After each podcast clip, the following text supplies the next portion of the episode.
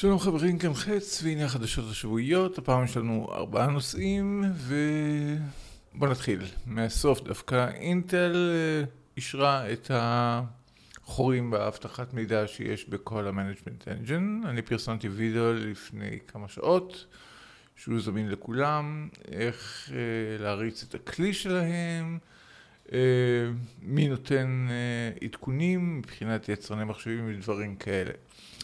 החדשות הטובות בסופו של דבר זה שיש תיקונים. החדשות הפחות טובות זה שמשום מה ברשימה של אינטל לא נכללים יצרני לוח M, מה שאומר שהרבה מאוד, אני מדבר על מאות מיליוני מחשבים שנמצאים בעולם, כרגע אין להם שום עדכון רשמי. החדשות הרעות הן שיהיו עדיין מאות מיליוני מחשבים בעולם שלא יהיה להם עדכון ואני מתאר לעצמי מכיוון שרק בחודשים האחרונים גילו את העניין פורצים וכל מיני חולרות אחרות פשוט אה, יכתבו לזה כופרות, יכתבו לזה כל מיני דברים ופתרונות לדבר הזה אין לך ברמה של OS, אין לך לשחזר גיבוי או דברים כאלה. ופשוט תצטרך להחליף לוח אם או למצוא איזה פתרון אחר שאולי מישהו יפתח עד אז. בקיצור, יש טוב ויש רע. יש הרבה יותר רע בקטע הזה לצערי, אבל זה מה שיש כרגע. נמשיך מכאן לחברה שכנראה לא עושה autoscaling, כנראה שלא שמעו על הדבר הזה. עכשיו Black Friday, Macy's, אחת רשתות, רשתות הגדולות בארצות הברית, אה, באמצע Black Friday אה, לא יכלה לקבל מלקוחות כרטיסי אשראי בגלל שהסולק שלהם, המערכות שלו נפלו. אז כנראה שהוא לא שמע על scaling, כנראה שהוא לא שמע על אה, שרידות או דברים כאלה. ואני מתאר לעצמי ש Macy כנראה יתבעו אותם או משהו, כי זה חתיכת הפסד רציני מאוד. אחרי הכל Macy לא ממש יכולה להתחרות באמזון בכל מה שקשור דוגמה ל Cyber Monday שאפשר לעשות מה שנקרא באנגלית recuperating לקבל חלק מהכספים או דברים כאלה אז כן, זה מה שקורה שאין איזה scaling רחב, מעבר לקונטיינרים ודברים כאלה. עוד נקודה שקשורה יותר לפוליטיקה זה משהו שאני אה, למדתי על בשרי מה שנקרא. ככל שחברה היא יותר גדולה, לא חשוב כמה המוצר שאתה ממליץ הוא מבחינה טכנית טוב, יש לו שירות והוא עונה על הצרכים של החברה. הכל תלוי כמה שיותר החברה גדולה בפוליטיקה וכמה המשווקים מצליחים לגשת למנמ"ר, לראש צוות ה-IT, ל-CTO, לדברים כאלה ולשכנע אותם. למה אני מספר את הדבר הזה?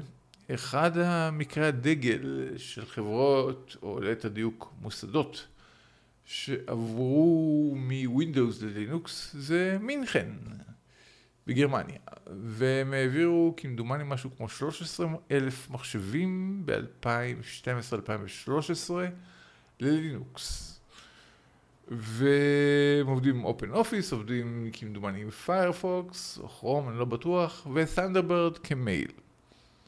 לעבוד, זה עובד. אבל מה, בזמן האחרון מייקרוסופט הצליחה לעשות לובינג וכל הדברים והשלטון קצת השתנה ועכשיו ב-2019 או 2020 הם הולכים לעבור כל מינכן, כל הרשויות במינכן מלינוקס בחזרה ל Windows. ומדברים על חיסכון בכסף, ומדברים על כל מיני, הרי תמיד אפשר לפרש סכומים וגרפים בכל מיני צורות ודברים כאלה. אז כן, מייקרוסופט הצליחה בסופו של דבר באמצעות לובינג, באמצעות דברים אחרים, שאני לא אומר מה הם, להגיע ולשכנע אותם לעזוב את לינוקס לטובת ווינדוס, שזה דבר מאוד אירוני, בהתחשב בכך ש... אתם צופים כרגע ביוטיוב, בדפדפן. הרבה מאוד עבודות שאתם עושים עברו בשנים האחרונות לדפדפן. והדפדפן זה לא משנה מה מערכת ההפעלה שאתם מריצים. אתם יכולים להשתמש בווינדוס, אתם יכולים להשתמש במק, אתם יכולים להשתמש בלינוקס, או Chromebook אפילו. רוב הדברים עברו ל-Web Apps. לעבוד עם כרום, לעבוד עם פיירפוקס, חס ושלום Edge. לא, לא נדבר על זה. אז זה פשוט מאוד אירוני שכאילו דווקא עכשיו שאנשים יותר ויותר עוברים לדפדפן, להחליף מערכת הפעלה. אני לא מוצא בזה שום יתרון לעבור לווינדוס בדבר כזה. אבל פוליטיקה, לך תבין. ועוד משהו אחד האחרון להיום, שזה די מהפך. יש פרויקט שגוגל הוציאה, מתי שהם שחררו את אנדרואיד 8, שנקרא פרויקט טראבל. עכשיו, הפרויקט הזה בעצם אומר, הוא מנסה לענות על בעיה ידועה. אם יש לנו מכשיר טלפון, ואנחנו עובדים עם מכשיר הטלפון שלנו, ומרוצים ממנו וכל הדברים, אחרי שנתיים היצרן לא מוכן לתת לזה שום עדכון, שום מערכת הפעלה עדכון לה או דברים כאלה. אין מה לעשות, אתה רוצה משהו אחר, תחליף טלפון. עכשיו, באייפון, אין לך הרבה ברירות, זה או להישאר עם זה או לקנות מכשיר אחר. באנדרואיד המצב קצת יותר טוב, כי יש קהילות שונות שמפתחים בעצם רום שונה, אה, עם גרסות אנדרואיד מתקדמות יותר. סליחה. הבעיה היא שהרומים האלה בהרבה מקרים פשוט מיוצרים למכשירים די פופולריים. כלומר, אם יש לאיזה מפתח או משהו כזה, איזה מכשיר, Sony Xperia, Galaxy Note, Galaxy S, LG, לא משנה מה, סביר להניח שדוגמה אם אה, באותו מכשיר, גרסת אנדרואיד האחרונה היא 6, מישהו כבר יוצא אנדרואיד 7, ואם אתה יודע איך לעשות את העניין עצמו של לקחת את ה ROM ולשפוך אותו לתוך המכשיר וכל הדברים, אז אתה יכול לעבוד. אבל מה קורה דוגמה שיוצא אנדרואיד 8? אולי מישהו יוציא, אולי לא, הסיכויים לכך פוחתים. פרויקט רבל בעצם מכריח את החברות להשתמש בג... אה, בגרסת אנדרואיד סטנדרט כדי שהמכשיר יפעל. כלומר, הם לא צריכים להוציא את אנדרואיד הסטנדרט על המכשיר, אבל אנדרואיד הסטנדרט, דבר שנקרא AOSP, אנדרואיד Open Source Project, חייב לרוץ על מכשירים חדשים שייצאו uh, בחודשים הקרובים, שנה הבאה וכולי וכולי. כך שבאופן עקרוני, עקרוני עדיין, המכשיר שלך אולי לא יקבל את כל הפונקציות הכי מתקדמות מבחינת הדברים, אבל דוגמה גרסת האנדרואיד עתידית תוכל לרוץ עליו. היא לא תרוץ בצורה הכי מיטבית, בגלל שפרוססורים מת... מתעדכנים, יוצאים חדשים יותר, מהירים יותר, דברים כאלה, יש פונקציונליות חדשה, מערכת הפעלה משתמשת בכל מיני פונקציות חדשות.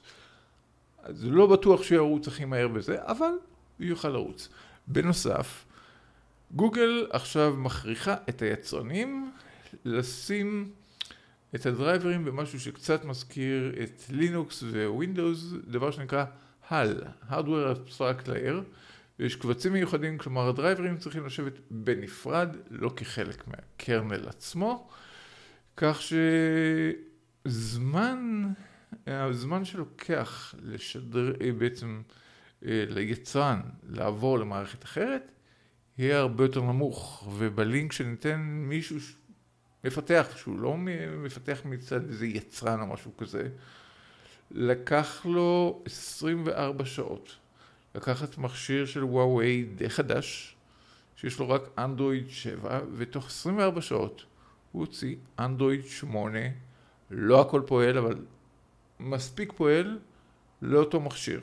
כלומר, הפרויקט רבל חוסך המון לחברות בכל מה שקשור לעדכון למערכת הפעלה חדשה, שזה היה אחת הבעיות הכי גדולות של מעבר באנדרואיד. כולם מכירים את הבעיה הזאת. עד כאן להפעם, משהו טכני, אה, אתם תראו עכשיו אה, לינק למטה, או שיש את זה בכל הוידאו, נחלט את זה בפוסט, ש... יהיה בצורת פודקאסט למי שרוצה ולמי שביקש.